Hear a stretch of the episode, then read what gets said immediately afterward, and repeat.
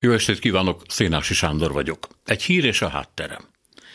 Mint ismeretes, Trump bejelentette indulását a 2024-es elnökválasztáson, aminek a demokraták örülnek, mert az időközi választáson kiderült, a volt elnök nagyot bukott a saját jelöltjeivel, és Bidenik úgy vélik, személyében is verhető.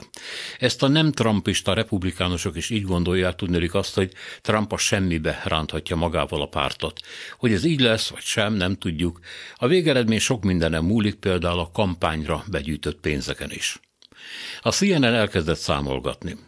Trump az elnökség lejárta után felállított egy úgynevezett politikai akcióbizottságot, a mi fogalmaink szerint egy alapítvány félét, ami adományokat gyűjt kampányfinanszírozásra, stábfizetésére, utazásokra, stb.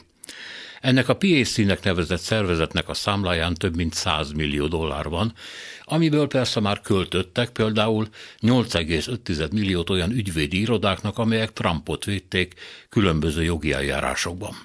Abban is, amit Leticia James, New York főügyésze indított ellene adóügyben. Ezek az elhúzódó perek nem kötődnek Trump korábbi elnökségéhez magyarán, több mint csalásgyanúsak. Így generálhatnak újabb vizsgálatokat is, már csak azért is, mert ha valaki még nem jelölt hivatalosan, hát nem is gyűjthet választási támogatást. Trump viszont évek óta gyűjt. Híveit ez persze nem érdekli. Legyünk igazságosak, Trump ugyan szemérmetlenül keveri magánügyeit a politikai szerepvállalással, de egy másik újonnan létrehozott PAC-nek a felező választások előtt a Save America, tehát az alap PAC mondjuk így, 20 millió dollárt fizetett ki a Trump által favorizált jelöltek támogatására. Ugyan ez is illegális, az eredmény meg siralmas, de hogy Trump elnöki mítosz ettől szétfoszlott volna, nem állíthatjuk biztosan.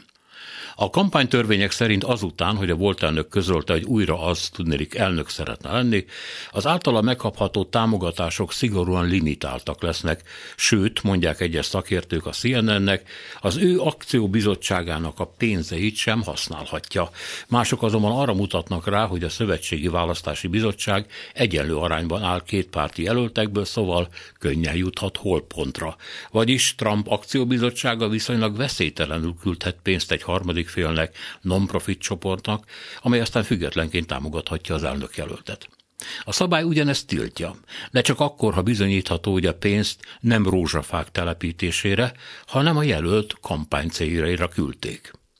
A helyzet tehát az, hogy Trump törvénytelenül gyűjtött pénzt, ennek egy részét a magánpereire költötte, más részéből törvénytelenül támogatta jelöltjeit a félidős választásokon, és legalább 100 milliót törvénytelenül ömlesz majd a kampányába. Viszont lehet, hogy egyik ügyletből sem lesz balhé.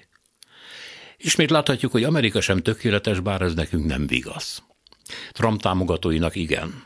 Bárha időközben átállnak a floridai kormányzó az új erős ember Ron DeSantis oldalára, gyengülő és idős régi hősük több mint zavaros ügyeiben, tét nélkül támadhatna fel bennük egy igazi, mélyről jövő, erkölcsi felháborodás Amerika értékeinek védelmében.